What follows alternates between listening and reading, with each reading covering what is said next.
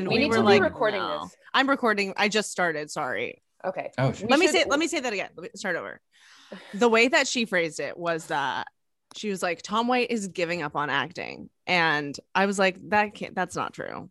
Like mm-hmm. maybe he has a kid now, but he's in the game." yeah. I'm in. I'm. I'm in. It's a. It's a. All right. Are we getting it? Okay. Are we getting into it? Are we just? Let's Well, start the pod and then And we'll come back we'll to come this. back. We Wait, got- also, cats- where's All the Tallulah? cats are in here.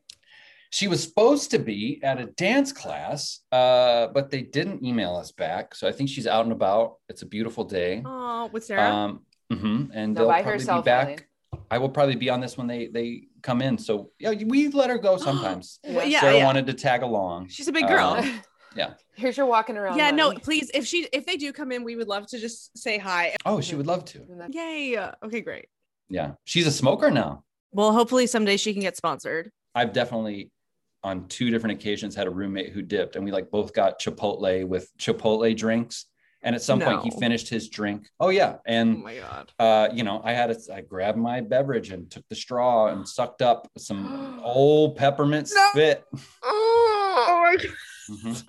on of the top of Chipotle. On top, of, Chipotle.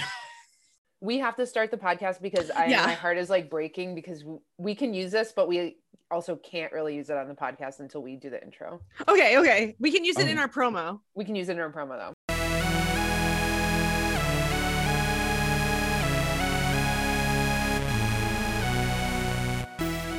Getting charms without the chain so you can add it to your bracelet. Trying to give yourself eyelash extensions at home. Spritzing your cat when it's naughty. Having really wet eyebrows. Sticking your fingers into melted wax. Making fun of British people. Welcome to Crazy Hot. A podcast about what makes us all So fucking hot. Hello. We're crazy hot. And so are you. I'm Eileen, and I've exercised the last two days in a row, and I honestly can barely walk now. And I'm Lauren, and I have a huge secret. Well, oh my God, what's your secret? I'm not telling you. Bear, Well, why would you? S- I want to know. You can tell me. You can tell me anything. Your cat is literally just hissing into your mic. I know he's he doesn't like public radio, and he thinks I'm doing public radio. Get away Oh. from me. Is your cat a Republican? Yeah, Lauren, he's still not getting over the fact. I actually have to use what my computer's on to like block me from him. oh my God, can he leave the room? Yeah, he needs. We to. do love cats. We're our cat loving podcast. We're cat friendly. We're cat friendly, but we are um, annoyed at interruptions of any kind except Mhm. for a small child. Mhm. Um, okay, you guys, we should just cut right to the chase and introduce our amazing guest. Mhm. He uh has he's done a lot of stuff. He um he's a UCB famous person. He's done a lot of movies, but he's actually his most notable credit is being this mostly um primary coach to our improv team, the Sister Wives. Mhm. Um, he has an amazing little family, and we love him so much. Please give a very oh, open your ears open to Tom White, the most Woo! generic name in the world, Tom. for the Oh, most special man. Mhm. Our Zen coach, mentor, improv. Yes. that is a career without any exaggeration that is uh, one of the most influential Mhm. Things in my career was uh, getting to work with you guys Well, That- is you still will life-changing. someday. Mm-hmm, mm-hmm.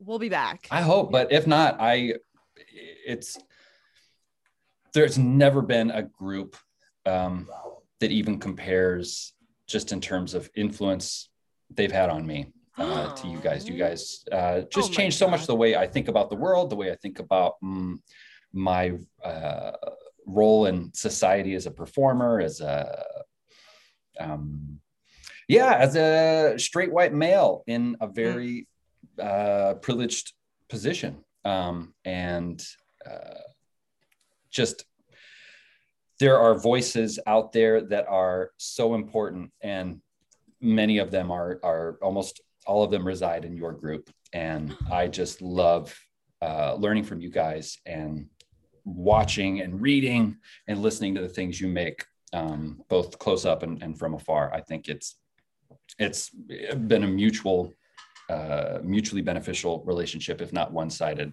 Uh, me getting all the benefits. So Oh my God, I'm a big Tom. fan. thank That's you. thank you so much. That's so sweet. And um, I mean, I think we can all say the same for you. We we've learned so much from you, and Yeah. you know, we are all um, we've pretty much almost all of us babysat your child. So Not me, hoping to. not Lauren, because Lauren sucks. Thank you. Uh, because Lauren's the worst.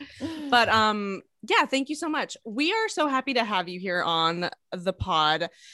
We just have one question for you. One quick question. that's Good it. question. We Mhm. end this Yep, early. It's a very short podcast. It's a very short pod. Then we'll be done. okay. Why are, are you so hot? What is it about you that makes people be drawn to you as a person? Mhm. Physical, personality, anything? I know I I wrote some answers down. I don't remember them and I don't have them in front of me. But off the top of my head, I would if I'm if I'm trying to answer that uh, honestly, I think it's a curiosity. I think it's the same curiosity that a lot of um, kids have when they're they're playing together on like junior high, fifth, sixth grade kids when they're playing Mhm. together and they're curious while they're playing. I think that's that's a big part of of who I am that hasn't left me. And I've found in my life that the people gravitate towards that. Like when you're Mhm. curious about someone else and what they think or like how they play, Mhm. uh, and not just like in comedy, just you know in life. Um, That that people people like that and they and they gravitate towards that and they start expressing that part of themselves, which I think for a lot of us is is the best part. Um, and yeah, I'm also like it's a combination of like the most generic kind of front with a very sometimes weaselly inside and i think that combination is kind of fun You think you have a Weasley inside? i do in a like generic front.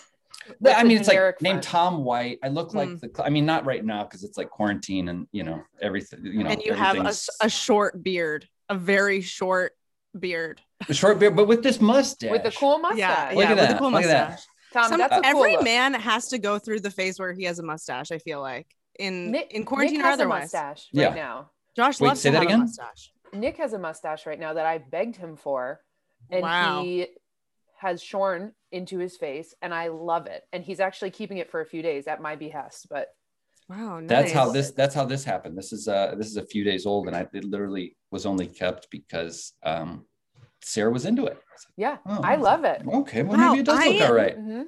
I really don't like the mustache on Josh. I don't I think he looks handsome, but it freaks me out a little. I'm like, you seem like an a much like a different person to me, like very like 70s porno kind of. It's a little Yeah. scary. It is very the deuce. Like he's a cop Mhm. on the deuce, and I'm Maggie Mhm. Gyllenhaal, and who knows what's gonna happen. I Who knows what's gonna happen? that's 90% of it is that vibe um, and you're either into it or you're not and Mhm. I, i'm i'm on the fence with it but when i don't have this i look like the the clip art guy like the pipe just the generic kind of like dad like Amer- and i think that mixed with like you know butthole humor and Mm-hmm.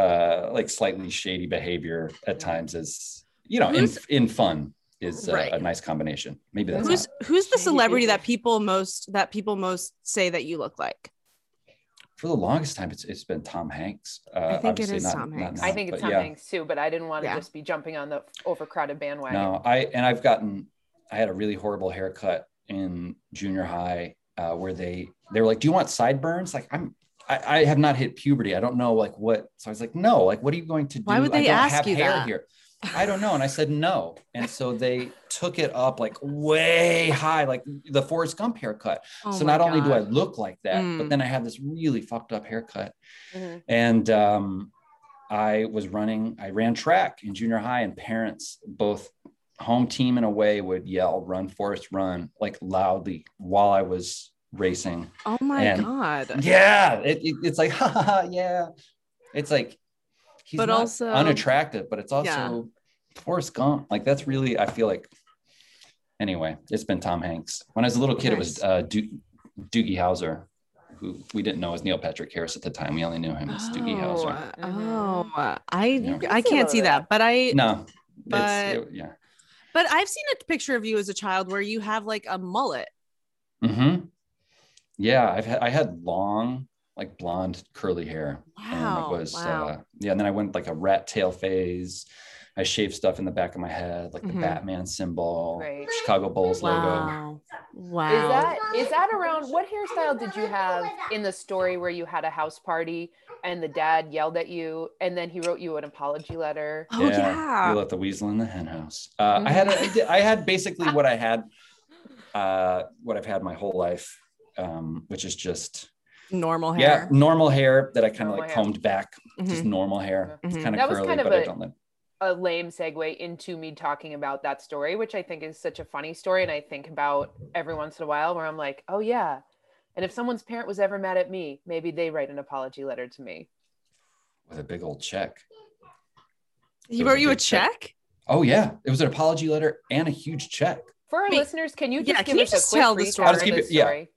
So, uh, long story short, um, growing up, uh, I had this sort of best friend who was very, very his um, his family was very well off. My family was, you know, middle class. Um, but going over to his house, you know, they had a pool. They had like this separate garage with golf carts and like an antique army jeep and uh, this massive property.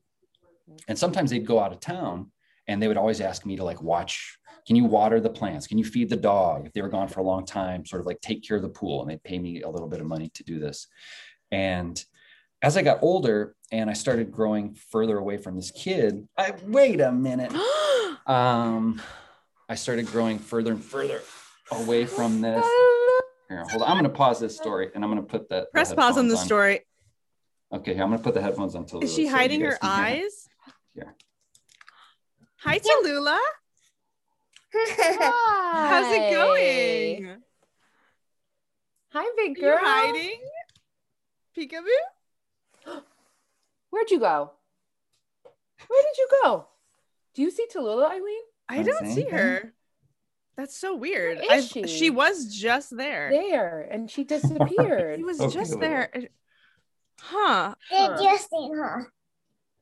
Did you see her? Did you see her? Did you, oh, I hear her. and Now I can hear Tallulah. Hmm, Tallulah, where are you? Tallulah, where are you? you want to open your eyes Huh? She's. there you are there you are Yes. Oh, good Good job. Hi. How are Good you? deal. Good. You're good. Is it warm outside in New York City, Tallulah? Cold. It's cold, It's cold? again. Yeah. Yeah. Was Did it have to- warm yesterday? Yeah. Yeah, it was super warm. It was Super. spring. It was spring. It's Did you get to take spring. your coat off? I did. Good. You did. Uh, wow, That's such good good. sentence structure. Good compliment for her, Eileen. I'm known for that. I got to take my coat off too. It was so fun. Tallulah, did you see any animals outside today? No. No. You see doggies sometimes. Yeah. But you have I a saw- kitty inside, right? Yeah. A kitty inside. What's your kitty's name at your house, Tallulah? Kitty. Yeah. He's a great kitty. He's a She's a great, great kitty? cat. Mm. Yeah. You take good nice. care of him? Yeah. Yeah. Sometimes he gets scared He gets scared. Why does What he get scared? him? because he he doesn't he sigh a little bit. He's shy. He's Yeah. he cries. Yeah. He's shy. Oh. Oh, he's shy. Oh, yeah. Kitties can Oh. be shy. hmm Kitties can be shy. But then they go rest and they come back, right? Did you go outside with a mommy? Yeah. Nice. Where did you go? Go to the grand playground. The playground. playground. And there were kids. There, There were were kids there. Yeah. Did you play with them? Mm. And he said, hi. Hi. That's very nice. That's so nice. Tallulah, how old are you today? I'm gonna be three. You're going to you're, going gonna to be be three in three May. Wow. You even know when your birthday is. That's What? great. Do you know what day your birthday is? What number? Yeah. What number? Help. Help. Help, Help, Dada. Here, let me see. Help, Dada. What was the question? what What what, day- number day is her birthday? I can You're hear. yeah. Then six. Six is the number day. Six. Six, May 6th? 6th. Six. Wow. Wow. Three is a big age, Tallulah. You're going to get a lot more jobs mm. and you're going to learn a lot more and you're going to be a big girl. Yeah. Yeah. All right. Be a big bye, girl. Lula. Bye bye. Bye, thank you. Tallulah. Thank, you for so talking much. to us. Where's bye bye? What's bye bye? Bye bye. Bye bye. I, I can't hear them. I know because they're in the headphones. They're in the headphones. Well, they're not in the headphones, but that's what that's what's going on. All right, don't pull that out. Oh, yeah, she's pretty amazing. She's You're pretty amazing, She's you know that? so smart. Oh my God. Oh wow, I've never. I didn't. Hi, Sarah. Tell Sarah we say hi. Oh, Hi, Sarah. Sarah. they're saying hi, Sarah. Hi ladies. Oh my gosh, Mr. Baby. "Hi, ladies." Tio. Hi, Sarah. She's so smart. Oh my gosh. Yeah. How do you get a kid to be that smart? Oh, I don't know. Um, yeah, she. That's the first time I've, I've heard Whoa. she's turning three in May. I mean, I knew I I, knew that myself, but I've never heard her say that. right. Thomas. She like I babysat a three year old and he told me he was 30. So I so we dated for a so while. Yeah. we did for Yeah, while. but that you have to go through that to learn that lesson. Right? That's Mhm. something that like Yeah. you can't tell someone, hey, they're three years old. It's like, well, Yeah, you just it's need to let this play to- out, and you will. Mhm. Yeah. Nope. Yeah. Yeah. Because you you make it, you solidify the relationship when you start criticizing it. Because then they latch onto this person. Like, I'm not going to let you tell me to not be with them. Mhm. You can't Yeah. tell me I'm three. You have to Mm-mm. live and learn it for yourself. oh my god. Uh, Okay, what were we talking about? Oh, the story. Oh, just So your I'll- story. Yes. So blah blah blah. So they asked me to watch their house a lot. And just a quick sidebar, we'd also asked their their son to watch our dog one time for one day. And we were going to pay him like 50 bucks. And not only did he not do that, but then the dog ran away because he didn't come over and, and feed the dog. So we like lost our dog. So Forever? I've like drift. Yeah, forever. It's just the dog was gone. Dog ran away. Um, because there was no food. So anyway, like we started growing further apart from this kid. Like, so we weren't like best friends anymore, but his, his family would still ask me to watch the house. Cut to, and they would pay me almost nothing. Uh, but I would do it because it's like, I, you know, I'm a nice kid. And they, at, now it's like all of a sudden, like junior year, it's like the summer of my junior year of high school. And they're they're going to be gone for two weeks. So I'm over there. And now I have like a group of friends who are different. And they bring up like I'm over there, you know, they would come with me to like help clean the pool or whatever. I'm like, why don't we have some people over? And I'd never in, thought of that. Like, well, why not? Like they're gone till, you know, they're going to be back like next Thursday. Yeah, let's have some people over. It's, you know, it's like more than a week away. And so we have some people over. It's daytime, you know, it's probably around noon. It's like, why don't we have some girls over like later tonight? Like, why don't we have like a big old party? And we do. And, you know, there's, I, I don't know, there's at least 10, 15 cars um, around their property. Everything, you know, everyone's having a great time. There's people, I see people driving around in golf carts. That's a little like, how did they get into their garage? But who cares? Whatever happened, we can clean up. We have a, hey, whose car is that pulling up? Tom, Tom, whose van is that pulling up in the driveway? And I look and it's like, they're not supposed to be back for at least another week. And it's their van pulling up into the driveway. Oh my these- God. all these cars here, all these people, and they stop. They have this very long driveway. It's at least, I would say, um, maybe a football field length from when you can see a car to when it would get to the house. And they pull up about halfway, and they stop, and the dad gets out of the driver's seat. Um, and it's just the car is stopped halfway up the drive. And he just starts walking up, looking down, shaking his head the whole walk. And he gets closer to me. And as soon as he's within earshot, he says, "Ah, You let the weasel in the hen house. Tom, you let the weasel in the hen house. And I've never felt more like a piece of shit Oh. uh, in my life. And he's like, okay, round everybody up, round everybody up. Let's get them together. Um, I'm gonna call, you know, I'm gonna call the police, and you know, it's gonna be better for you if everyone who's here right now, and everyone's gone. Their cars are still here, but everyone is scattered. And because we were, you know, bad kids. We had these little like walkie-talkie radio. No one had a cell phone, so it's like we have these walkie-talkies, and I'm on the walkie-talkie, like guys, the, you know, it's it's the, the- we're busted. Your cars are here. You're gonna have to come back anyway. Come on, everyone, just show up. And in the worst possible way, everyone shows up all piled onto these golf carts, like on these golf carts, which means they've like broken into their garage and they like roll my up God. on these people's golf carts. And he's like, the dad's, you got, you got into the garage? Just go, just go, everybody go. And it's like, oh my gosh. So I, I, you know, we all leave and it's, you know, I, I, I don't go home that night. I, I stay at a friend's house because I assume I'm in some really big trouble. So the next day I, I go home in the morning, I go home and I like open the door. Oh, hi, you guys have, and I realize like he, the parents didn't call. I'm not in trouble. And like a couple days go by and I realize we, I, should be, a, I should be a good person about this. I'm going to get all the people that were involved, that, that were my friends. I'm going to get them all together. We're all going to write out what we did. I mean, this is what we did. This is what happened. And we're going to sign a letter saying like, we're so sorry. This is what happened, just so you know. And this is just be open with it. So Mhm. bring them all to my house, print this out on the computer. We all sign it. Mhm. My mom comes home from work and I literally want, like, you guys want some pizza rolls? And uh, one of my friends says, Tom, the letter's on the cabinet. And I look over into the kitchen just as my mom is picking up this letter that we wrote. What's this? And she reads it and she's so, Good. oh, she is devastated because it's also got to be embarrassing as a parent. Like, Mhm. what? This happened? I didn't know. These people are upset. Like, Mhm. what did you do? These were our neighbors. And Mhm. so then, like, every the cat's out of the bag.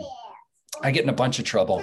Um, and we just, it's super awkward because we live right next to these people. We've known them for years. And it's a small town. We see them in the video store and we don't talk. We just don't. It's like we don't exist to each other. And so that was summer my junior year. I have my senior year. I graduate uh, high school. Um, and and I get a letter after I graduate, this big thick envelope from a law office that this kid's father worked at, you know, like Miller, blah, blah, blah, blah, blah, blah, and associates. And it's thick. And I just assume it's like, oh man, they found something was stolen in the garage. They assume, you know, someone got into the antique army Jeep. Someone took something, they got found a safe or something. I don't know. I just assume it's a big mess. And I open it up and it's like this long five or six page letter um, handwritten letter that's just a big apology for how he handled it and how he's like, it's the middle of the summer. You're a junior in high school. What did we expect you to do? Like, how were we that upset that you had some friends over? He's like, Mm. nothing was damaged. There was no property damage. There was nothing like you owned up to it. He's like, I can't believe that I sacrificed like getting to know you like more you had such a big influence on our son and for the i mean it, it was one of the most touching le- letters i've ever received and at the bottom of it was a check for $2000 and yeah i Oh we ended up burying the hatchet at the denny's. After that we literally buried the hatchet. He he did something where he like lifted up a menu and he's like this is the hatchet. We're burying it. And he set the denny's menu on top of it. Um, Oh my God. Uh, that's so yeah it was incredible. It was it was incredible. And just Wow. also the kind of person that would that much later. It's one thing to be like you know i handled that in a poor way it's another thing to say i'm going to own up to it and Mhm. express not, not even about the money but just share that like hey i really should have handled that in a different way and i'm an adult and you were a kid Mhm. and that's uh yeah i'll never forget that wow. That's a That good- is So so, that's story. powerful. That's that story. That's a great that's a story. great story. Yeah, because he he so could ease. I mean, because you did do something wrong, but like he so easily could have just been like, "Yeah, I'm never going to talk to you again. You did the wrong thing." But he really took responsibility, and that was so nice. And Wow. in doing and in doing so, also, you know, I uh, helped me transition from feeling like that was like, what's wrong with me that I did that, Mhm. to feeling like, oh yeah, yeah, it was a mistake, but it's like kids make mistakes. It's Mhm. not the worst mistake you could make, and honestly, that doesn't mean you're a bad person, and you could still have like had a positive impact on, you know, it's like I wasn't just a negative thing in your life, that I was someone that you enjoyed guys- being around or whatever. Are you guys still in touch? I no, um, just because I, I fell out of touch with the the son, it was kind of like oh weird to like have a relationship with his parents and not Mhm. like talk to the kid. But I did one time uh many years later i just it just hit me how meaning this is this is separate but like i grew up in a, in a household where my mother had uh substance abuse problem and i i didn't know that at the time but i think a lot of especially adults knew that Mhm. and i realized over uh, over time that this family had kind of like scooped me up Mhm. in part because they saw something in me and knew that Mhm. it would um, that they could give me a little better environment in, in certain moments and I, I i called them just to basically say i know i know that that was one reason you did that and i Mhm. just wanted to say thank you and um yeah that was the last time i talked to him it was Oh just my like a weird call in a parking lot where i was just like Mm. it, i will never forget that you that you did that and you know also didn't make me feel weird about it and Wow. sort of like we want you to go on vacation with us Mhm. Mhm. Okay. Mhm. Well, cool. Awesome. Yeah. Wow, Tom, that's you should like make a movie about this. You should write Yeah. a movie. I really, About I really at some point want to want to tell tell the that story. I just yeah, I think I'm still figuring out in my head like Mhm. How to tell it and and still be like, you know, it's easy to like fall into like the details, like the saucy details of my, you know. And it's mm-hmm. like I want to. The story for me is more about a lot of the the people that stepped up and yeah, just painting it in a in a positive light. But I, I want to. I want to tell that Totally. story. I hope I hope to do so. Wow. That's such a cool part about life when you realize you, when you step out of your purview for a while and you're like, hmm, it was such a different shape when it happened.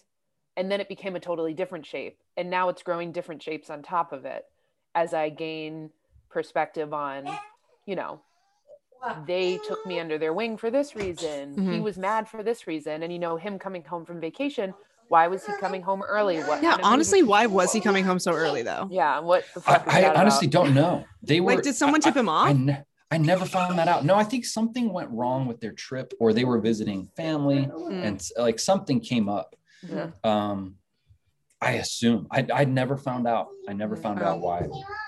Um, yeah. Well, you are a comedian, and um, so far we have not really given you the opportunity to be like very funny. Um, but we really love the wisdom bombs you're dropping on us.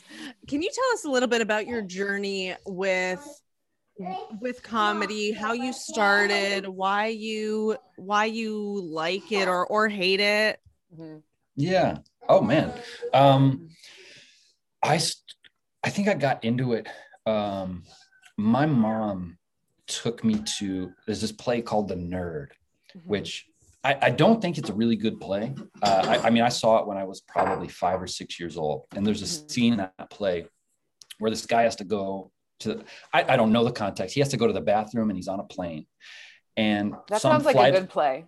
I mean, it's it's especially for like, like a a six year old, and it's like, oh, it's about having to go pee. Like, awesome, can relate. That's my nine And- to five, baby. Yeah. At one point, someone says like, urinate, urinate, your bladder's going to explode, and I thought that was the funniest thing. Like, I couldn't, I couldn't keep it together. I lost, I lost it in a way that I, as a little kid, had never lost it before.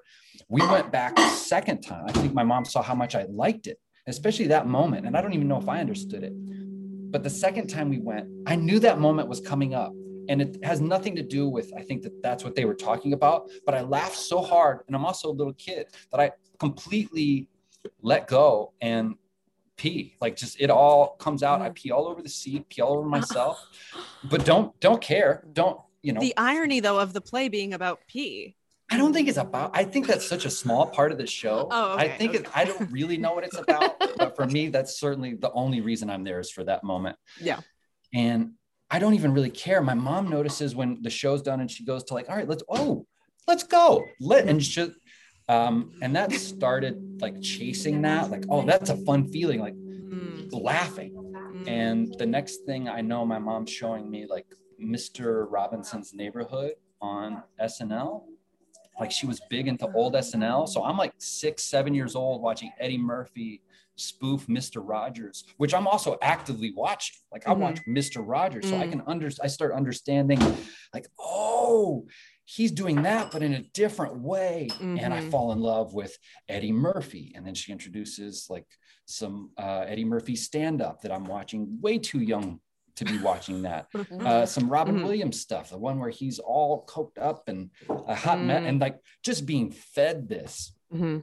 in a way that I, I mean, it was I, I chased that, and I kept chasing Mhm. that. I think um, I would just do impressions of those people, uh, like this is what they did. Will you laugh when I do it like that? Mhm. And It feels so good to hear your parents laugh Mhm. and then be able to replicate that Oh because you're really like m- controlling it's like magic it's like emotional magic and you can bring such joy to your parents at, at a young age yeah, Mhm. and all of a sudden they're listening to you. like they're really Mhm. waiting to hear what you have to say or how you say something in a way that it's not just like you know they're talking at you or pretending to listen to you they really want to hear what you have to say and i Mhm. think that's a really interesting part of it yeah but i i chased that you know i, I tried to play sports because i was tall and you're supposed to play sports and wasn't that good at it but i was tall so you, you get away with stuff for a little bit but then as soon as athleticism came in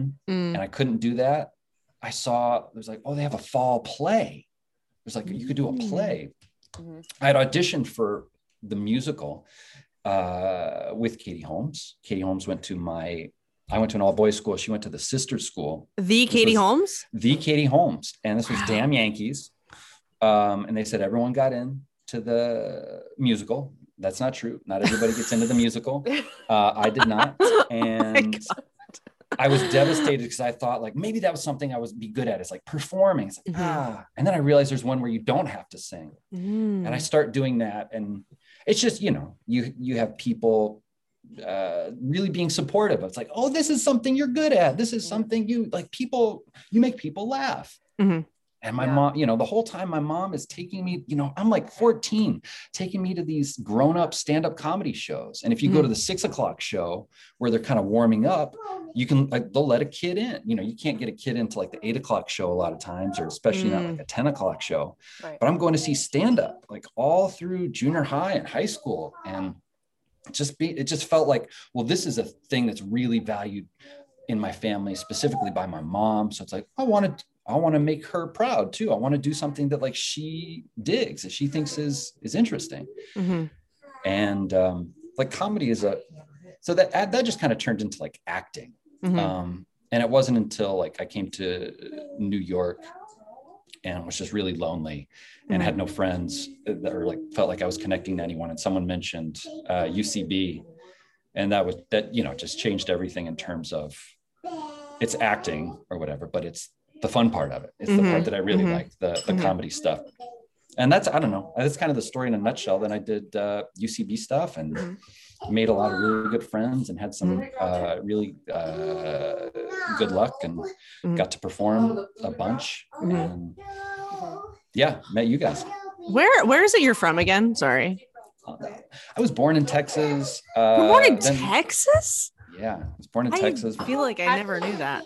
Mhm. My family is very like from the Southwest, and then we moved to Bolo Ohio. ties.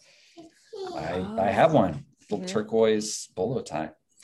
Wow. Mhm. Uh, just Oh, like yeah. in Breaking Bad in New like it. Mexico. Mhm. That's pretty much yeah, based on uh, some Your parts life. of my life. Yeah, Wouldn't Yeah. it be such a funny sketch to have someone wearing a bolo tie who like goes back to see their family and you have to put on your bolo tie, but you keep like dragging it through queso when you're like reaching across the half table and then Oh, when God. you stand up, you're just getting like bolo tie Oh. marks all Oh over you. Oh my god. Lauren, how many write bolo it, ties have it. been ruined from queso? from Oh queso. my God. I know when you say they're south southwest people, that's that's what you meant. Is there's a lot of queso going around. Yeah, yeah, Tex-Mex is what we ate. Tex-Mex food is really what I meant to say. yeah, yeah. Yeah. of course. That Um, it. We do have to take a little break to talk about our sponsor. Um Oh, so and I'm really sorry about this. We have to do it. They I'm- pay I'm us so a lot of money. No, Yeah. you shouldn't be. It's not going to be good. It's not going to be good. Except it's going to be us with the money. horrible, except for us with the like money. an anti-me sponsor. Uh, you'll see. You'll Oh, see. God forbid there was an anti cis white male product, Tom, like a Diva Yeah. Cup or something. Y- that yeah. You guys are Anything really on this setting it show. up like I'm not gonna. No, but actually, no. No, This is actually it's not something you could maybe benefit from. Actually, Okay. pr- actually, now I'm thinking about it now. No, but just listen. let's okay. Have you ever been on a date with someone who's skeptical of your character because you accidentally let slide that you briefly worked as a phone scammer while you were in between jobs once? Then you need Running Child. Running Child is a service where we provide a child between the ages of 5 and 10 to run up to you and your date at any location and pretend that you've had a positive influence on their life. Custom scripts available. Some of our most successful custom scripts are Ever since you counseled my mom in therapy, she's finally been able to be present for me. The time you went skiing with me and my family as our live in nanny and saved me from a bear was a pivotal moment in my childhood. And I wrote my third grade paper on you for the person I admire most because of the time you found my mom when I was lost in a small bodega. Your date will be enthralled at your ability to hold the admiration of a child because let's be honest, nothing is more pure than that. Worried that it'll be bad for the kids because your date is at midnight at a bar? Never fear. These kids are trained to stay up late. We even have contracts with several bars worldwide to provide a child wrangler and snacks for the running child while they wait for your cue to run up to them, slipping uh, slipping in the code word catapult into conversation. So hire a running child to fix your bad date today. Running child, we make you look good.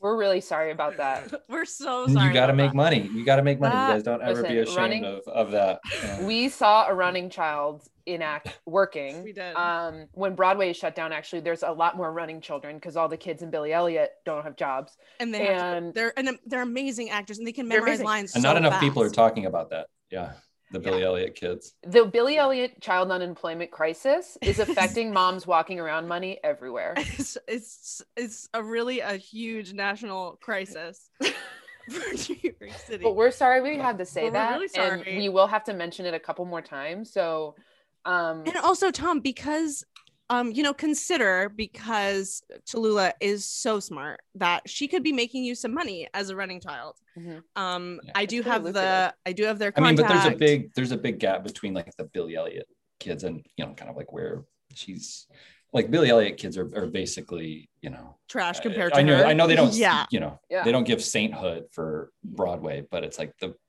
the purity and the innocence that those kids Mhm. bring to the stage or brought to Mhm. the stage every single night Mhm. is is something that I think is on a spiritual level myself. They are- Absolutely. they are angels come to earth, I would say. But um, you know, they're they're not doing so hot now. And They're a lot of them so have hot. actually turned to demons and really gotten into some nasty Broadway stuff. If you I love what I that they're running. I think that's what really would make me make me pull the trigger on Mhm. on I don't know. Do you say purchasing or renting? We call it you- yeah, purchasing. we call it Purchasing. purchasing for the night. yeah. purchasing for the night. Okay, a night I- night child. that was a working title for a while. Working for Night title Child. Night Child. oh God, Mhm. that Um, yeah. Um, I hope as soon as we can get them back to work in any capacity, Totally. uh, the better. Yeah. I mean, a lot of them unfortunately have had to work at this child run restaurant called John Deese. Um, which yes, is a which was a rest- sponsor from a, a previous um a previous Episode. episode. Yeah. John, John Deese. Deese. John Deese. Um, it's Run like by the- children. Yeah, it's run by children. Um, they're saying is tonight dinner's on the kids, or tonight the kids are figuring it out, or something. And Mhm. it's a really Mhm. kind of weird, uh, you know, immersion experience. Yeah. Um, so this is kind of helping those kids out to not work at John Deese. Um, so Tom, I wanted to ask some questions about what life is like. I remember when when we were in improv, and you were like, "Guess what, guys? Sarah, your wife, is pregnant, and we're gonna have a child." Wow. and Yeah. we were so excited and s Mhm. it was very permission giving to me in my mind where i'm like this is a family that is working auditioning acting and they're going to have this beautiful baby girl who is just so amazing and seems to be enhancing your life and uh, and you know just like blowing out the walls of a new york city couple's life in so many lovely ways and I think that's such a cool experience that we don't talk about enough in our industry because it's kind of like, well, just drill yourself into a hole until you make it, and then you can think about doing the rest of life. Yeah. You know what I mean? yeah i just i just feel like that's so that's such a wonderful way to way to describe it. And I also just think like, what kind of request is that? To like Mhm. to be successful, you have to sacrifice everything. Mhm. And I get it's like I get the appeal of the like the romanticism of that. Like I'm gonna this or bust. I'm gonna whatever it takes. And the reality is like you can put in whatever it takes. It's still like, is the act in and of itself satisfying enough that you're going to be satisfied if you sacrifice everything and it doesn't happen, Mhm. or you sacrifice everything and it doesn't happen for 30 years? Like, are you okay existing like that? Mhm. And like, what are you, what are you sacrificing and for what ends? Like, what's the end goal?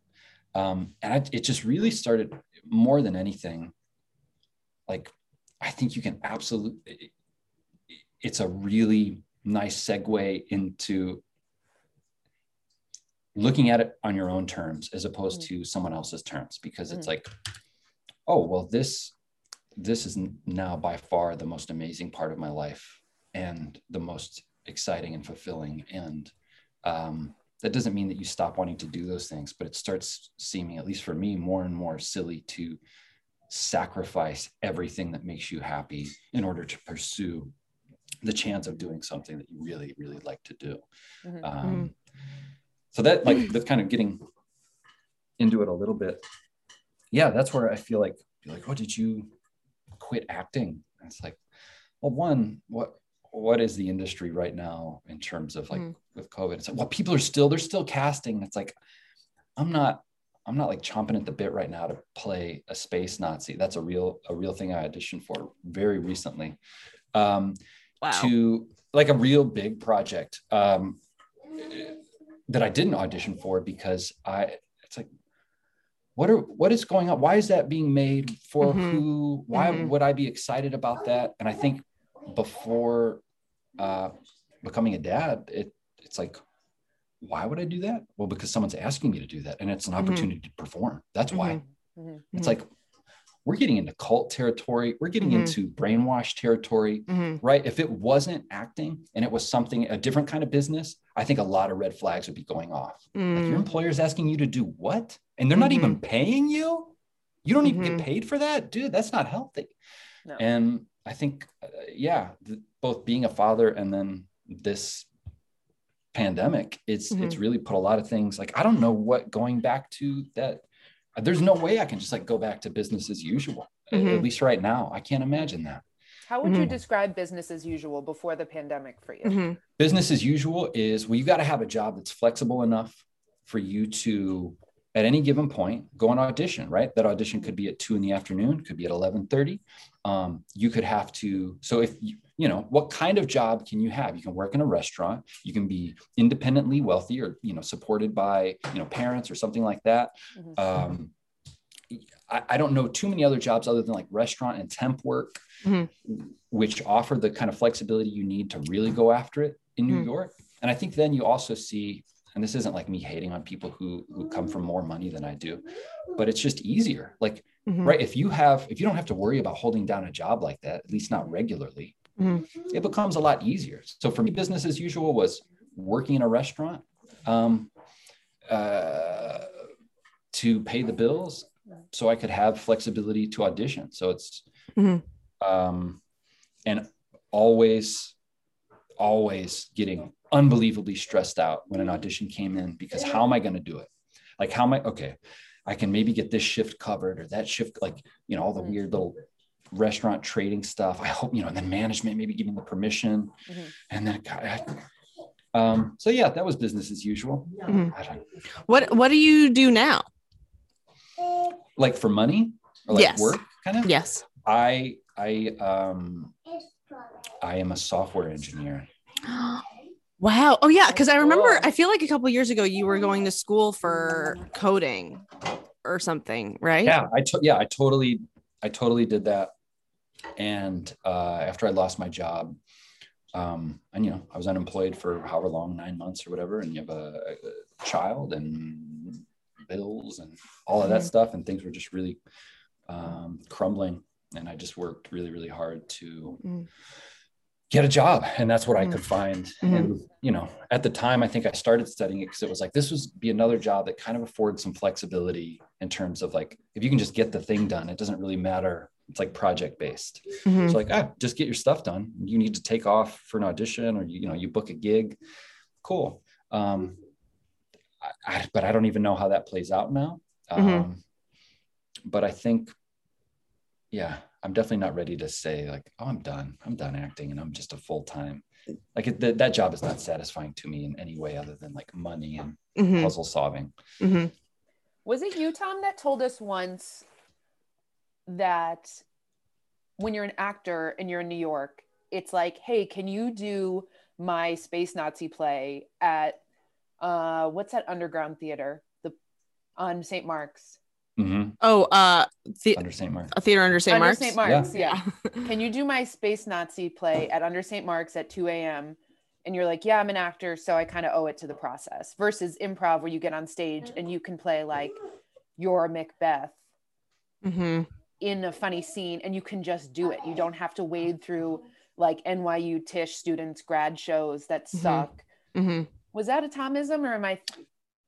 It, it might it might have been i'm not remembering that but i 100% uh, would co-sign that and Yeah. that, that's like i i remember i would i would say i'm which was just repeating something someone had said to me it's like you can you know take these you know you can take acting classes you can like you know be auditioning but it's like i find that the people i know who do improv who are like pretending regularly Mhm. like doing committed pretend on a regular basis with a bunch of different characters and a bunch of different situations are the most like in the habit of acting actors and i, I agree Mhm. with that there's something about just like playing pretend on a regular basis Mhm. and keeping it fun and silly that i think yeah you just you just bypass all that other stuff Mhm. uh, and i think it's much more valuable than unless you really like the space nazi play and and you're into it Mhm.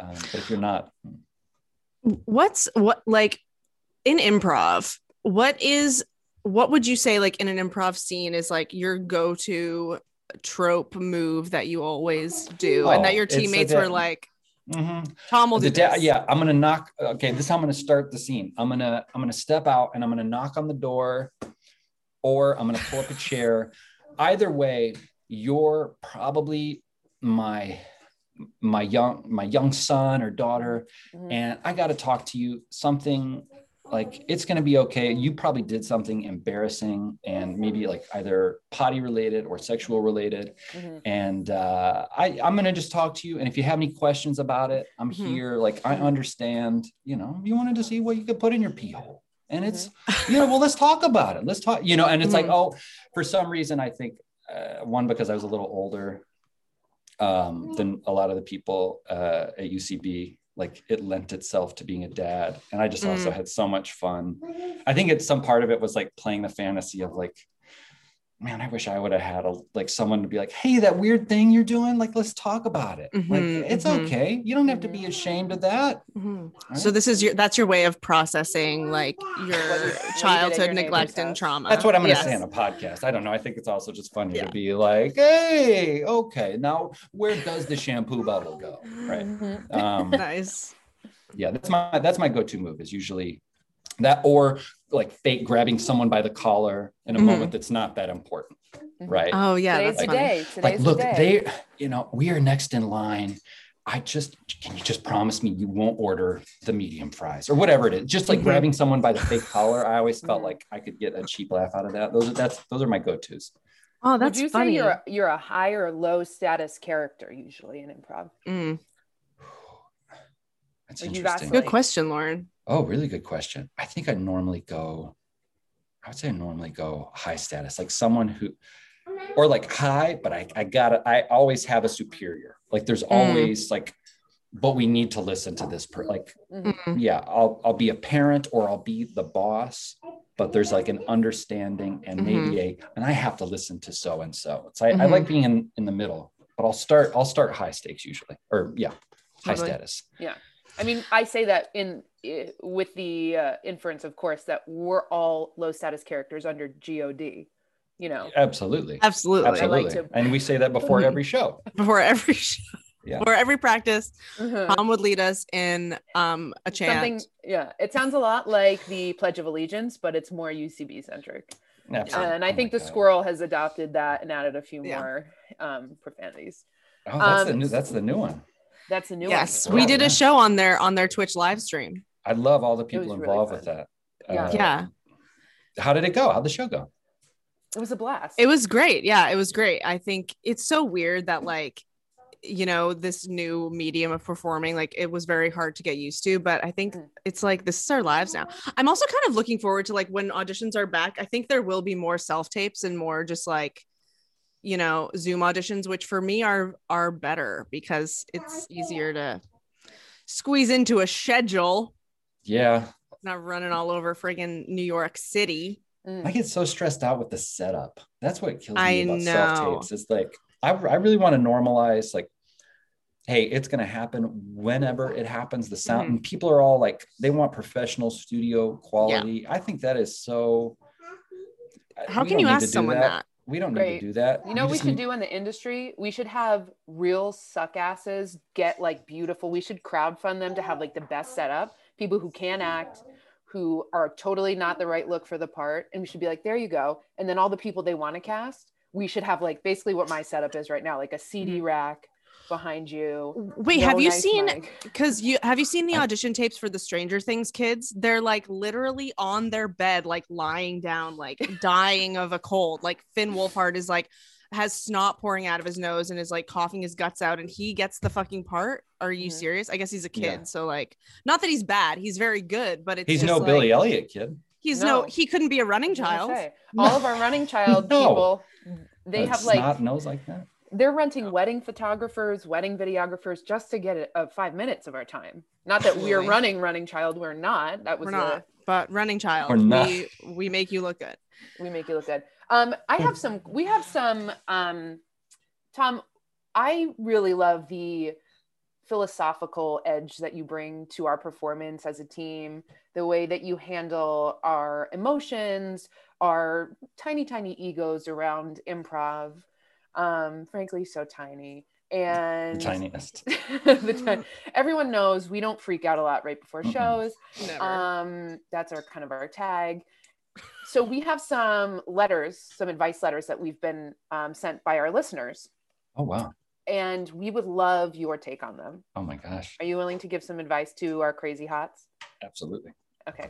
Okay, we're gonna have two letters, so we'll start with this one. And this is like, don't like try to be funny. Like, this is real. Adv- these are real people with real problems and real. Every time Okay. you say that, Eileen, it literally All comes off as like, "Can you can you cut it for a second? Can you yeah. drop this Can you shit?" stop? Cut the crap. Can you stop? Yeah.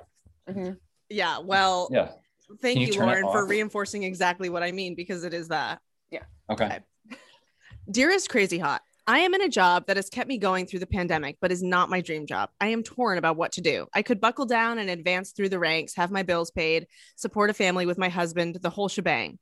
If I wanted to follow my dream, which I think is art and potentially art sales, I would need to start over. I fear I will be in classes and intern roles with kids half my age. I worry that I will stunt my family's natural progression and that I am picking the wrong direction for a career. I don't like the hustle of a career in professional art and art dealing. I love the craft though, the community. I have the support of my husband, I have the talent, but I hate the discomfort. What do I do? Sincerely, Peaches or Cream. What a good name. Wow, that's a really Peaches good or name. cream. A great name. Um, peaches or cream. I'm gonna I'm gonna draw your attention to a couple of things. If you find yourself saying, "I think my dream is," it's okay to not know. It's mm-hmm. okay to not know what your dream is, and your dream might change. And if you think that's your dream, I would say that maybe you're still figuring out what your dream is. But I did hear you say you love the craft and that's that that i think is one of the most important things i heard in that letter is i love the craft of this and especially right now it's like looking for the grand solution or like the grand happiness i think is a big old illusion but i do believe in these things that maybe we we look at as little things like i love the craft and i think maybe the key to figuring out what your dream is or at least what you want to go after is starts with I love the craft of painting or of whatever it is. And that if you start there and just survive, you're doing pretty good. You're doing pretty good. And starting there and knowing you have a place of a little artistic home and a little artistic outlet, you can work on growing that somehow, but you don't need to figure that out now. And you don't need to beat yourself up for doing whatever you needed to do to survive this situation. Mm. And I, anyone who, eh, anyone who's feeling guilty about not finding maximum productivity, maximum success, it's like this is a, uh, this will be in the history books as like one of the darkest times in terms of like global health. I mean, and it's like, well, how, yeah, but what, what about your career? I just don't want to, I don't want to be involved with that. I don't want to think that way. I don't want to, um, I don't want to live my life that way. And I don't think it's sustainable unless you find success right away. Some people do that and they find success right away. And I think it makes it really attractive to people to think that that's, that's how it happens. Mm. And it's just, you love the craft, you start there. That's beautiful. That's beautiful to just know that. Um, and it takes a lot to open yourself up to say, I love this. Um, so I would just start there peaches and cream. Peaches Wow. or cream. Oh, is it or cream? That's I'm, I'm so sorry. I'm so sorry. I wasn't really listening. Please forgive him, Peaches. He's a straight white man. Mhm. Um, that's I great said that advice. earlier, and I want to say I don't know if it made the podcast. I said that earlier, and I know it comes ac- across as cliche. The whole like, in me as a privileged straight white Mm-hmm. man, like it's almost like Mhm. silly to say that as a straight white man. The only reason I said that was because there was a perspective shift that happened with working with you guys. It made me realize both what I thought was funny and and uh, the way I listened to what other people thought was funny was so influenced just by this people that looked like me and sounded like me because that was who I was Mhm. surrounded by. And opening that up changed uh, so much. And that's all I was trying to say. I'm not just trying to Mhm. make it a little. Oh, we know we I I we do believe you for sure. Um, the way that I said that It sounds no, like it. It sounds believe like it. You. No, I Yeah, know. you sound I so totally convinced. get That's always such a fun thing to say Um, after someone says something. It's like, I believe you. I, I totally believe believe you. No, no, no, no. But- Thank you. We really appreciate that, and I do believe that you said that sincerely. And I'm, I, um, you know, and I think it's great to have, um, you know, a white man who who is totally woke like that, um, as And all of curious. our- and, and, and credit curious. to what you said earlier. that's what it is. It's About like, I what don't makes know. him I'm crazy not, hot. I don't know. But it's just like you got to be open to listening. You got to be open to listening and Mhm. hearing people, especially people who haven't been listened to, uh, Mhm. both either like in the big sense or by you. So Mhm. that's that's that's what I'm talking about. Yeah. totally. I'm still a big old piece of shit. Well, you're a Scorpio, so Oh yes. That's your Scorpio side. Hey, you know the Zen Buddhist story? Uh, this is a little oh yeah, habit I'm Lauren getting into town has- where I do one every week. Every Oh yeah. So you know, you must know as a Scorpio this one. Uh, there was a, a, scorpion that needed to cross the river. Do we know this? hmm Eileen, I know it. listeners in Cedar Rapids. All right, this is for our listeners. Um, Yeah. Cedar Rapids. In we have Cedar, a huge base. in we have Cedar a huge Rapids, fan base in California. Cedar Great- Rapids, great city. California. Underrated. underrated high Mhm. quality of happiness Mhm. income Rapids. stability um so the the scorpion needed to get across this river and the frog was in the river and scorpion said hey i need a ride. And the frog said i'm not going to give you a ride scorpio scorpion interchangeable. You're going to sting me. And the scorpion said well if i sting you then we'll both drown. Why would i do that? I and the frog said you know what? You're cute. You got a point. Hop on. Let's go across this river? Let's go. so they swim out in the middle of the river, and the frog feels a sting in his back. And as they're both drowning, he says, We're both going to die. And the scorpion says, I'm a scorpion. That's who I am. Mhm. And they both die. And that is a story that will diminish any hope you have in humanity. Wait, Lauren, that's Yeah. not the story that you were telling. That's not the Buddhist story. That's like It is. Aesop's fable. no, but I like no, that. you told the story about Is the it Aesop's? that no lauren you told the story about Lauren. the about one of the monks is like crossing the river and he's not supposed to touch That's a women different one. but he That's a helped different one. you said buddhist so i thought you meant monks okay and My story the- was supposed to be about the monk who touches women or doesn't. no, what? it's a really good story. It's we gotta really at least tell the one. Do you wanna now, so try it, not Eileen? Okay, I'm gonna try telling it. Lauren usually tells it, so I I probably won't do it as good as her, but I'm gonna try. So two monks are at a river and they have to cross it, and there's a woman drowning in the river. And the one of the monks is like, we we have to save this woman. She's drowning. And the other monk is like, we're not supposed to touch women. Like they're not allowed to touch women. So one of the one monk goes and he saves the woman and he takes her out of the water and she lives and she's free. And the other monk says, like a, a week goes by or something, and the other monk says, I can't believe you carried that woman. And the other monk says, I can't believe you're still carrying her. Mic drop. Buddhist mic drop. Buddhist monk mic drop. Drop.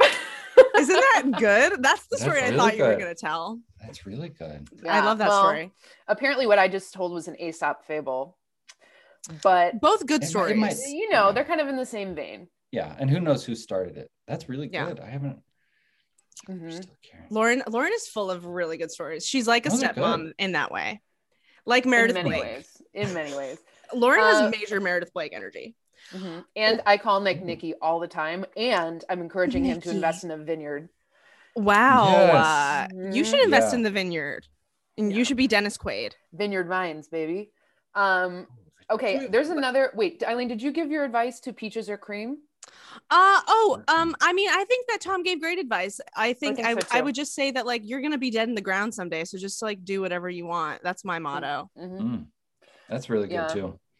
I think there's also like I I what came to mind was that saying, which is like a sweet saying, but kind of toxic too, where if you love what you do, you'll never work a day in your life. And people Mhm. are like, I have to get to that where I never feel like I'm working. And it's I think you still feel like you're working even if you love it. You like it's still work. hard. It's still hard work. you know what's a job that feels like pleasant 95% of the time and i don't know even you know hey become a famous actor their Yeah. jobs are not pleasant Yeah. half the time like even when when emily evans and i were shooting this short film like it was six days and they were long days i mean we were Mhm. working 8 a.m to like 9 p.m and one day we were working 2 p.m to 3 a.m and like they it was so lo- long i was exhausted but i did i loved it i was like oh yeah this has to be my job i could do this every day for the rest of my life but that doesn't mean it was easy and that it wasn't work it was work Yes. Yeah.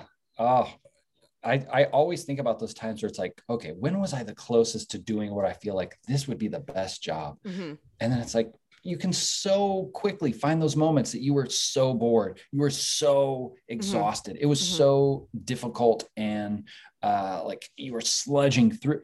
It, it's the, yeah, you're, if you're holding out for that job that just feels like masturbating all day, that's not a job. then you should just doesn't- masturbate all day yeah, then go for it, right? Just go Yeah. for it. do Yeah. it Yeah. Do But i dare you you know what when Yeah. we were talking Listen about up, the Billy spit- Elliot kids. listen running child Running. make the Running child, run for you if running child doesn't accept you see if you can masturbate all day um there the first po- when you're talking about drinking someone's uh like spit Mhm. cup Mhm. the first internet porn i ever saw was called bong girls and it was a porn but it was girls who drank bong water they like Mhm. chugged Oh, a wow. huge Mm. college tall oh bong my god of bong water and i was like all right so that's sex you got to drink some bong water I don't think that's. I mean, it's like I. I feel like sometimes I say, no matter what it is, like you're looking at a stool. It's like, man, somewhere that's someone's fetish is like Mhm. looking at a stool, and for Mhm. whatever reason, so it's like you want to say. I just feel like drinking bong water is a. Man, was that anyone's? it's like drinking the dip spit yeah like was that anyone's i don't know if that was anyone's fetish or like that was anyone's sort of oh, this guy that I went to college with once said, um, he's a dick also, but he once said that if if you can think of a fetish and you Google it and it doesn't exist, you have to make it. And I was like, okay, you're i like the that rule worst. i like that You're When the it's yours then you own it yeah Then you have to so make you're it. just praying That's like my please fetish. please be there please i can't i can't devote my life to this yeah I can't afford that much rubber No. I cement. can't afford. Uh, okay, Oh let's God. move on to our second letter. Yeah. Oh, Speaking oh, of yeah, there's that, yeah There's just only one more. you're many- crazy hot. I'm in a loving, healthy relationship with my boyfriend, but I'm extremely paranoid. Whenever we are sleeping next to each other, I'm so scared of a robber breaking in and killing me, or hiding under my bed and sliding in to spoon me when I am jetpacking behind the big spoon. Luckily, I am also a neuroscientist and a geneticist and was able to clone my boyfriend. I now have two boyfriends that spoon me on each side and protect me from any potential intruders because if they were to break in, they would protect me and also probably die first. My problem is this my original boyfriend, OGBF, is having difficulty living peacefully with the cloned boyfriend. To be fair, the clone does act ex- exactly like him, and it's slightly unnerving. Not to mention the fact that our bed is quite snug, holding three people. OGBF is having a bit of, ex- of an existential crisis, being faced with his literal self and feeling jealous that I'm cheating on him, but it's literally himself. I keep telling him, babe, don't be jealous. You should be so flattered that I love you so much. I wanted two of you. But it's very upsetting to him and he wants to murder the clone. That's a, sorry.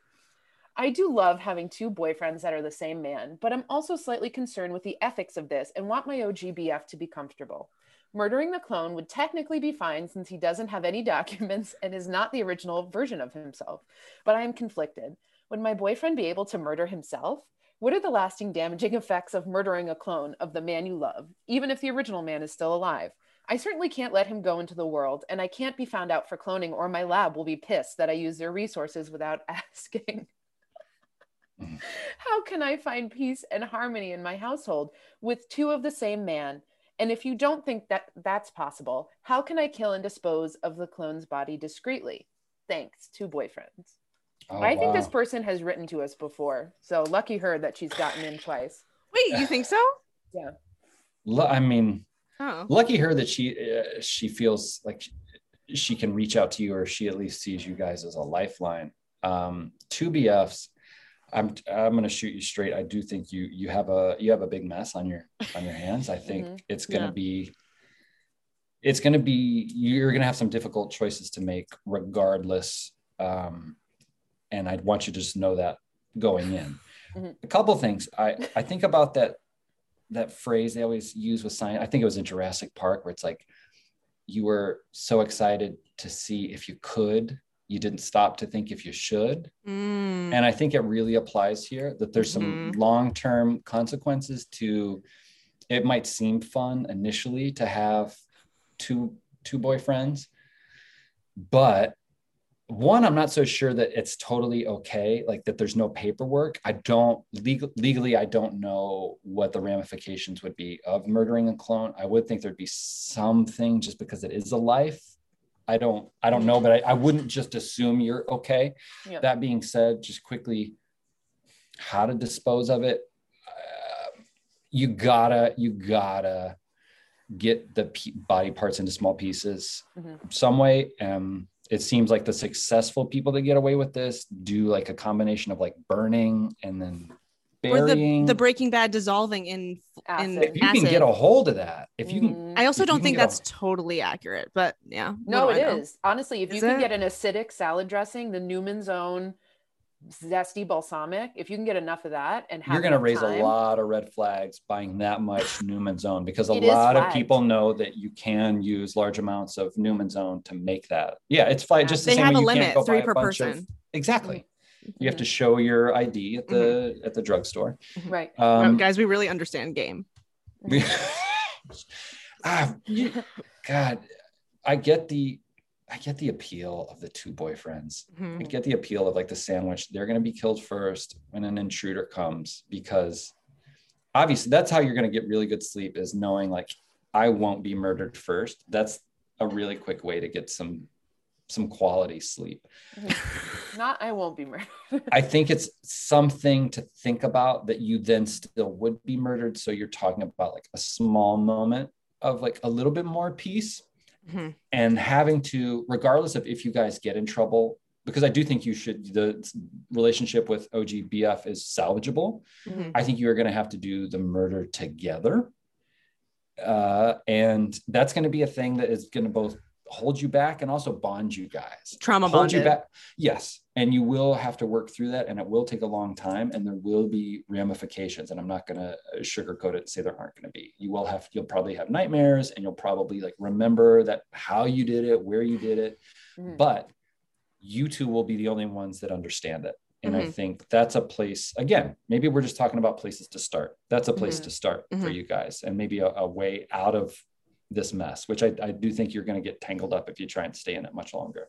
Mhm. That's balanced. I, I, I mean, we all have the fantasy of All of us. m- murdering a clone, being Mhm.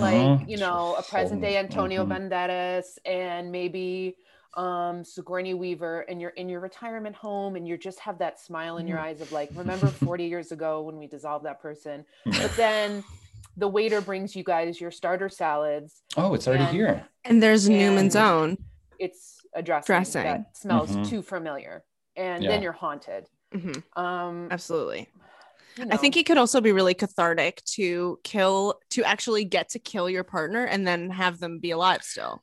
mhm. Also, the trauma of I'm in my 40s, I have a retirement home, but the restaurant I go to uses it's like my fancy restaurant uses Newman's own. And it's like, is it am I living a Yeah. fancy life or am I kind of deluding myself a little bit? And then Eh, the castle comes yeah. crumbling down Yeah. Right, right. all around The- you. Uh, Sarah does have a thing that we we laugh about that so often she thinks when I come in to the bedroom, especially if she's asleep, like first thought is I'm a murderer. Mm. Like it's that like instant, like you're. So I think I I need to appreciate that more than maybe I did in my initial response of Mm. how valuable that feeling is of like, well, if it is, they're not going to get me right away. Mhm. Mm. Well, Also, it's you so should funny. change how you walk if that's Yeah, you should. Stop no, but I like that. I say the same thing though. Like I around the bed, so I, I, Josh and I sleep in the bed. Next to the bed, I have a taser, and you know I'm in like bumfuck Maine. Like no one is gonna find me. Mhm. Um, we don't lock our doors. Like we're it's very safe. But he he said to me, he was like, I think you think about getting like having a break in a lot more than I do. And I was like, yeah, definitely. I think about it mm-hmm. constantly. I'm constantly mm-hmm. worried that someone is going to break in. And that's just the reality is he's not worried about that because he's a big strong man. But it's okay. It also helps to like talk to your brain and be like, brain, you're protecting me, sweet brain. Yeah, Like when. I thought a bunch of Amish people at the train station couple months ago, I was like, bandits. And I was like, no, Lauren, they're not bandits. Like what you brain, like I always Mhm. talk to my brain like that. And I'm like, Mhm. thank you for protecting me against Mhm. whatever you think bandits are and what they do. What would they do, brain? And my brain's like, bandit. They Don't beat yourself up for thinking they were because you have had an experience Mhm. uh, with a group of people who weren't, I, I don't know if they were technically Amish, but they certainly shunned technology. And they Mhm. did, Mhm. Uh, when you guys did that fun little caravan thing, they did uh, pull up with their horses and uh, rob the caravan. Mhm. And Mm-hmm. You mean when we were Cool. going to HBO Women in Comedy Festival? Yes. Yes. So that, We got robbed. We got robbed. did you guys really get robbed? No. Oh, I see what you're saying. I was like, oh, am I not being sensitive? Yeah. You should. You guys are. So I'm just gonna mention it if you We did if you're get robbed. listening to this uh, and you aren't aren't a fan of other things uh, that members of the sister wives do, you are really really missing out. I feel you guys as a as a collective are some of the most productive comedians I I know. I don't I don't get where the productivity comes from. I don't understand it, and it is just Mm. sort of like it's mind blowing how productive you guys are Well, Thank thank you. you. with I good think stuff. It's not just like Yeah. turning out crap. It's Mhm. good stuff that shows who you are. Well, I think part of it is that we're still in that delusional phase where like we're young, we don't have children, and we're kind of just like, uh, yeah, I'm gonna absolutely get famous any literal second. So I Mm. better kick my own ass, which is exhausting. Um, I will say. But Uh, we'll get we'll get to where you are. It's a nice, it's a nice culture. Please don't. Please don't. We're on Yeah. our Really sorry, way. It's a nice culture of this is normal. Mhm. Um, and it's a healthy balance of I'm doing this project because I gave myself permission to. Mhm. And I see people like Eileen and Molly and Emily and Emily and Felicia and Maria doing those projects and saying, Who gave me permission? I gave myself permission 5 seconds Mhm. ago and then I started, Five which is a seconds huge ago. problem for me. I'm a huge, oh, I need this gatekeeper to say yes. I need to Yeah. have a computer. Yeah. And next Tuesday sounds better. And um, Mhm. it really proves the uh, saying of like, you kind of become who you surround yourself with, or Mhm. they become your, you know, how you act and Yeah. normalize that producing things that you love. That that what is what comes through it's not just like the you guys are churning stuff out it seems that you have so much fun Mhm. which Mhm.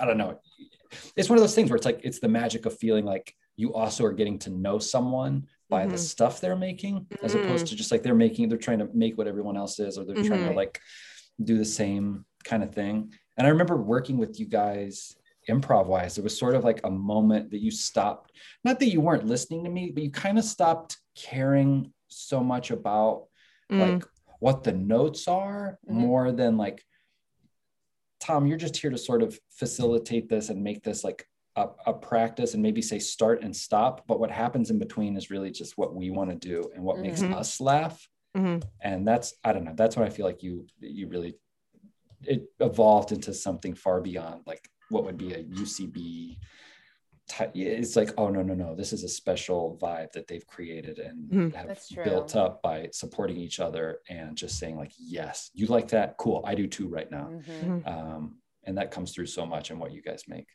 Thank Thanks, you. Tom. It does feel like that. We take it for granted sometimes, I think, because it's just what we know. But UCB teams are not like this. Harold teams, Mhm. Lloyd teams, Maude, like they are not a band of best friends. No, It's no offense. No offense, things- UCB Lloyd teams. Yeah.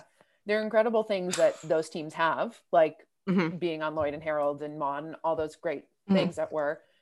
But I'm always amazed to be reminded of that's a good sentence. I'm always amazed to be reminded of how beautiful the English language is and how nice it is to get along. Because I know a lot of times people are like, I hated that team Mhm. eventually. Mhm. And I'm like, oh, Yeah. And it's, yeah, it is a miracle, I think, to a lot of our listeners, but none of the sister wives were ever on Lloyd. And we will never, ever, ever. let it go for as long as we live. No, I'm kidding. I'm, I'm completely kidding. Mhm. I wasn't mad at the Kennel Club dog show last year because I didn't get a callback. like so Mhm. mad at a dog show because I was like, this fucking poodle's gonna win, and I didn't get a Lloyd call back. You guys, I am actually like about to pee my pants. So I'll be right back. All right. Okay, two Yeah. minutes, two minute break. two minute two minute break oh i'm so I glad feel you guys got to see Nice. tallulah Me too. She's so sweet. Um, I'm She- so it makes me so happy that she wears those socks because I was really worried they would be too big for her, and they probably are, but they're her nighttime socks. So I can't tell you how many times she has, like, if it's kind of warm, and I'll sort of be, she'll say, "Eileen socks." It's like, well, you know, it's it's kind of it's hot. It's a little hot. I think once you get under the blankets and everything, you might Mm-hmm. the Eileen sock. Eileen sock. Like, it is- I love and that. It's like absolutely, yep. And just know that if you get hot, you can take them off. yeah, Um, but she, yeah, she that makes me very so much- happy. Oh my Mhm. god. I love that. Did she just put Yeah. them on, Eileen? she puts them on they're usually like nap time socks or Mm. bedtime socks she alternates she has some like christmas socks that sort of feel like the eileen socks so if eileen Mhm. socks are dirty she'll go with these christmas socks um but if the eileen socks are clean she's using them Oh, Hmm. that makes me so happy. I just read that it's good to sleep in socks because it allows your blood vessels to dilate more. Mm. I always sleep in socks. Yeah, always. it's supposed to I'm Yeah, I know, and people think it's weird, but I like to be toasty on my toes. Mhm. i get so hot if i if i wear socks I don't always, yeah, I always do some like monkey business where I pull them off with my other foot, and then they end up Mhm. like wedged in the bed and turned into. It's really cold in our room though, so we like a cold room. But also Josh is like like a a cold room. human radiator, so Mm. it really all it all evens out. It was so I- hot. Uh, yeah it's a rare it's got to be very i like a cold bedroom it's got to be Mhm, mhm. really cold for me to want socks on I love a cold bedroom. I like grew up with super cold upstairs. 'cause, Mhm. Like saves money and we'll turn the heat on later and whatever. Mhm. And I love it. And our apartment was 78 degrees two nights ago. Mm-mm. That is what I am not. I don't miss about New York is that you don't really control your own heat, which sucks. yeah.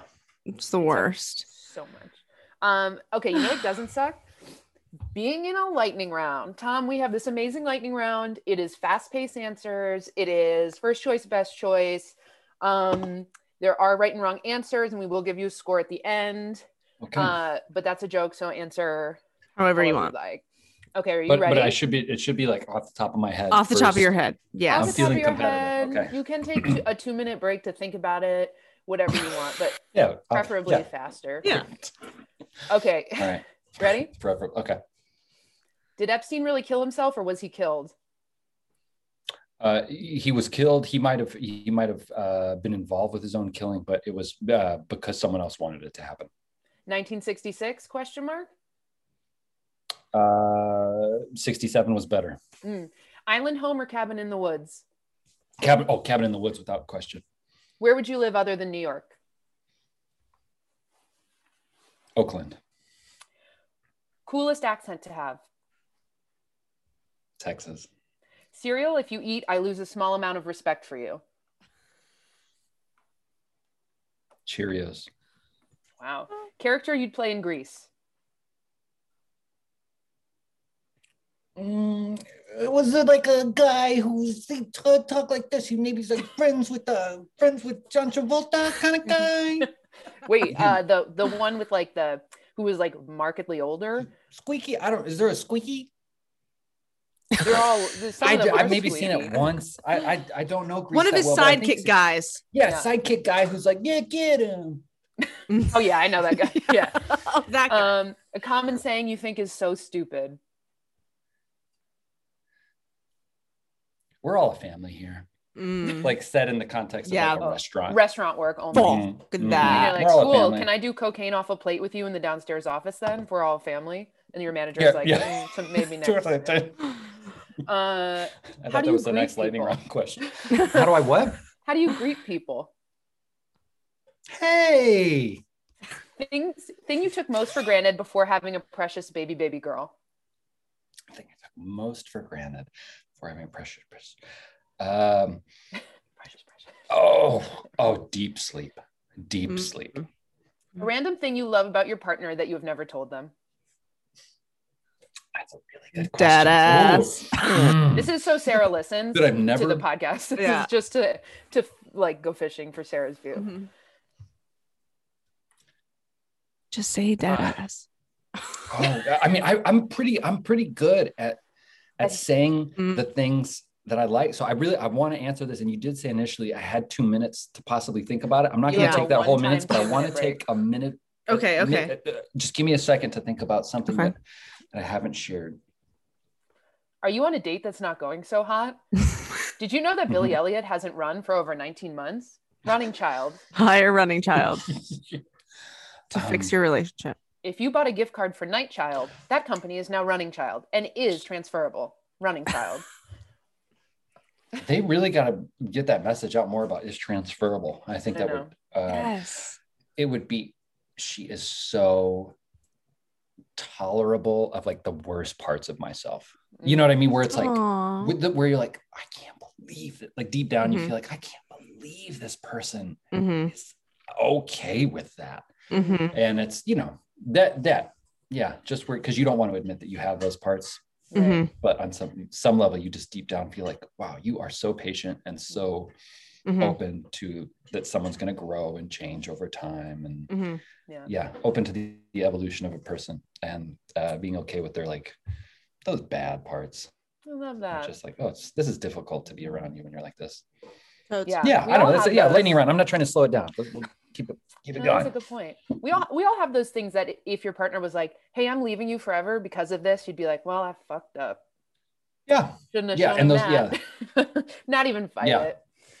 Um, like i was on the verge of a breakdown you know over like Hmm. spilling uh, like spilling a little bit of what i was drinking in a tent and it's like this was last night the worst like I, you know, just Mhm. unreasonable, upset. What is Mhm. wrong with you? Kind of Mhm. thing. Uh, that you're like, Mhm. man, I can't believe it, and like, still slept in the same bed. Aw. I also get like that. Mhm. Um, best type of pen, Vape. vape pen.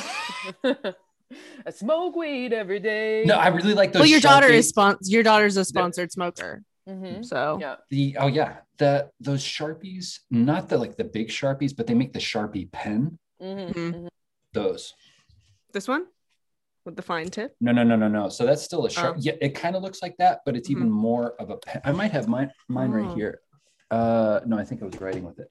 Um, but it's it's Sharpie and it looks much more like a like a regular pen hmm in terms of size. Mm. Uh, but it's just got that really nice. sh- It's got a point like what you just had. Nice. Oh, yeah, yeah, yeah. Yeah, beautiful ink. Mhm. Mhm. Yeah. Okay, nice. Sharpie pen. Okay. Go nice. to Per Se in sweatpants and have a great dinner, or have a one-hour massage three times a year. Go to Per Se in restaurant. sweatpants and have their $490 tasting menu. and I don't have to pay for it. You don't have to pay for it; it's on the Yeah. house. Yeah, sure. Why not? Welcome. Okay. Are you aware that? In, are you aware of what incredible? Are you aware of what incredible predators owls are? Slightly, slightly. I know they take cats.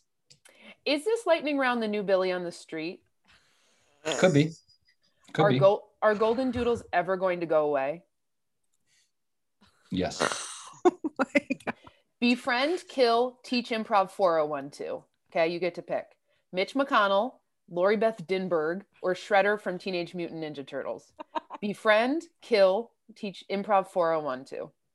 Give me the. Give me the. It's Mitch McConnell. Mitch McConnell, Lori Shredder, Beth and who- Denberg. I don't know Mhm. who that if you don't know who she is, we're not telling you. Yeah. No, you don't need to. Okay. Okay. And what's the other one? Shredder, Shredder. from Teenage Mutant Ninja Turtles. Um, befriend Lori. Okay. Um, teach improv 401 to Shredder Okay. and kill Mitch McConnell. Lovely. That's that was easy. it. That was You easy. answered 100% out 100%. Yay! You got a hundred. God, that was Okay, hard. I just googled Lori Death. Lori Beth Denberg, and Mhm. she is an actress and comedian known for her work as an original cast member of the Nickelodeon sketch comedy series All That. Oh, I know exactly who it is. I know exactly who it is. Then. Mhm. Yep. Yep. Yeah. What did I say? Lol. Befriend? Yeah. That, Yeah, that's yeah. Probably. You wouldn't need to teach her 401. She was a Yeah, she's a member pro. of all that. Wow, that Mm-mm. that actually those were the correct answers for that question. Uh, yeah. That's Yeah. you got Oh, I really like Shredder being thrown in there too. Because Yeah. it's like, what are you going to kill Shredder? It's like that's what people have been trying to do to him his whole life. You, if you're going to be the one who's like, hey, all right, so let's uh, Kill you. Let's first of all, where are we? Let's just establish. And he's like, oh my god, just what you would open up in him, and hmm Shredder would Yeah. low key be so good at improv. I think. Mm. Yeah. and I think he's ready to. Uh, God, it's just so uptight and Mhm. not. He able needs to, to let creative. loose. Mhm. Yeah. Although I could see him running into some serious trauma triggers with the Mm. pattern game. Yeah, we don't have to do that. We don't have to do that. Yeah. Not- do you yeah. We not were- like the pattern game, Tom? Do you think the pattern game is stupid? I really um I think no, I don't think it's stupid. I do like it. I, I don't think it needs to be put on like a holy grail, but I Mhm. think there is something uh that at least in terms of like whatever UCB stuff is really useful to doing it over and over and over. You start learning I, more than anything. I think it's it, it gets you to listen and be okay with an idea and letting go of an idea, like being okay with an idea that's not your own and letting go of an idea that you were really excited about. Mhm, Um, if you're going to be working with the same group of people, mhm. doing the pattern game over and over, I do think is is beneficial. But you don't want to That's do it. true. Fuck it. That's true. That's Can't my believe we're biggest talking issue. about the pattern game. Mhm. We almost made Lauren. We uh, interviewed um Dylan Adler on one of our podcasts, and Lauren almost made us do a pattern game with Dylan Adler. I'm so so glad we didn't end up doing that. And you know what? I was okay and I accepted releasing that idea, just like in the pattern game. So in a way, we kind of did. Right. And you know what? Sometimes when your running way, we child kind of says did a by not doing prompt- it. Yeah. And and a lot of the problems with the running childs that we've been running into is they forget their prompt and they make up a new prompt. Like, I can't believe you um saved me from the war and then it doesn't work out so well, but we're telling our clients accept what they say. Yeah, know? like teach it, use it as an improv exercise. And that's why the Billy Elliot kids would be so good at that because they can remember lines. They can remember huge lines, huge And- style acting. I think it's so awesome that you guys are drawing a line though that if you were if you were a um it's, it's not called an alternate what's it called Understudy. Understudy it's all student council uh if you were an understudy that you are not uh eligible that this was you know you had to have performed Principal. had Yeah. yeah. It's actually a it's actually an AEA opportunity. The running I- child. I worked with one of the I worked with uh those non-union kids and what you know they run it up. You're not supposed to be within 500 yards of a school, mister. It's like that is not no. helping me on this date. It's no, not at all. Um, Mm. You're like, you're 14. And they're like, my dad Yeah. was Kenickie in Grease. All right. Well, Tom, Oh it my has been God. such a freaking pleasure to have you on. Before were you guys such kick me off of here, before you guys kick me off, I do want to. I just feel like I owe it. I owe it to say this um, because one, it gives an insight. I think into like the shitty parts of me, Mhm. and two is just a very true statement and three i think it's also there's somewhere there's a like a compliment or a um uh, an expression of gratitude in there Mhm. some part of me and this is true this is no joke some part of me while working with you guys and it's a thought that i still have to this day is like for sure like just with what those what those like performers and creators do there's a good chance that one of them makes it big and you know maybe i don't need to hustle as hard as i do because like i worked really hard with them and like one of them will probably like throw me a bone when they're like the producer the executive director or the Mm. star of the show i bet i could get some work just out of like hey we feel bad for you and you were so hmm. nice to us back then. Here yeah why don't you come on you can be well you can be we'll let you be the guy it's like a hmm. cool role you come you sweep the floor and you're like hey, and you go off. I i think about that more more often than i think is like reasonable but it's a real thought i have that like yeah probably Wow. are, You know what? You they'll should, throw you me a should plan on that. You should Tom, plan on this that. is the first of many bones we will throw you. And we absolutely plan to throw you bones. Mhm. Um, I'm gonna write little one-liners for straight white men only for you. i'm ready i'm ready Mhm. Okay, sick. um Mhm. and don't Tallulah, and about- Tallulah can be in it too if she wants to. If she wants oh to. she is ready she's ready oh, Wow. you guys you have to do a whole episode where you play pretend with her I mean, that would be amazing. really I would love that. it gets really in depth and really meta and find out a lot about yourself And then when Wow. you realize they're just processing what they saw that day. Mhm. Emily, Mhm. okay, Emily was telling um us that that Tallulah says like uh pink butt, like people have pink butts. And so now whenever we play Among Us or Quiplash or Blather Around, my name is always pink butt. She's obsessed with the idea of a pink the, the grinch had on some pink shorts at some point in that uh, Oh. benedict cumberbatch grinch and i think for her so far the funniest thing in her life has been that the grinch had a pink butt um That's so funny. That's that's the nerd to her. Mhm. yeah That is the- yes yeah that's good that's good full that we, we should end it right now i don't want to do much more because i Okay, you're well. Okay, sick. Thank you for listening to Crazy, Crazy Hot. Um, wait, I wanted to say that Tom is in a movie that's coming out and it called Passing, and he Yeah. and it's coming out soon. Uh, I think yeah, I think it's um, Netflix bought it. It's uh, it'll be for it was supposed to have it was premiered at Sundance and then Sick. it's gonna be we're supposed to have a big theatrical release, but because of uh, all the dead people um, from COVID, they didn't think it was a good idea. and you know, you can Oh, agree or disagree yeah, with yeah. that. I don't know if it really did, but uh, no, they are doing uh, it. Netflix bought it, and I think it'll be at the end of uh, this year. They're hoping. Uh, but yeah, Netflix has it, and it'll be on Netflix at some point. But I think it'll be towards the end of the year. Wow. And you can follow Tom on all Congratulations. plat on Instagram and Twitter. That Tom White, right? That Mhm. Tom that White. Tom White. That Tom White. All right, guys, this has been crazy hot. We're crazy hot, and so are you. Join us next time when we figure out how you can get more than three bottles of Newman's own balsamic vinaigrette. Uh, what stores let you slip by?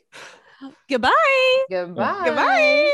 Yay! Crazy hottie, you listened to completion. If you have questions, want to inquire about ad space, get anonymous advice, or make a declaration of your undying love for us, you can email us at crazyhotpod at gmail.com. And find us on Instagram at Crazy Hot Show. We love you, Thank you so much for listening. and don't forget, You're, hot, as fuck. Mwah. That's perfect.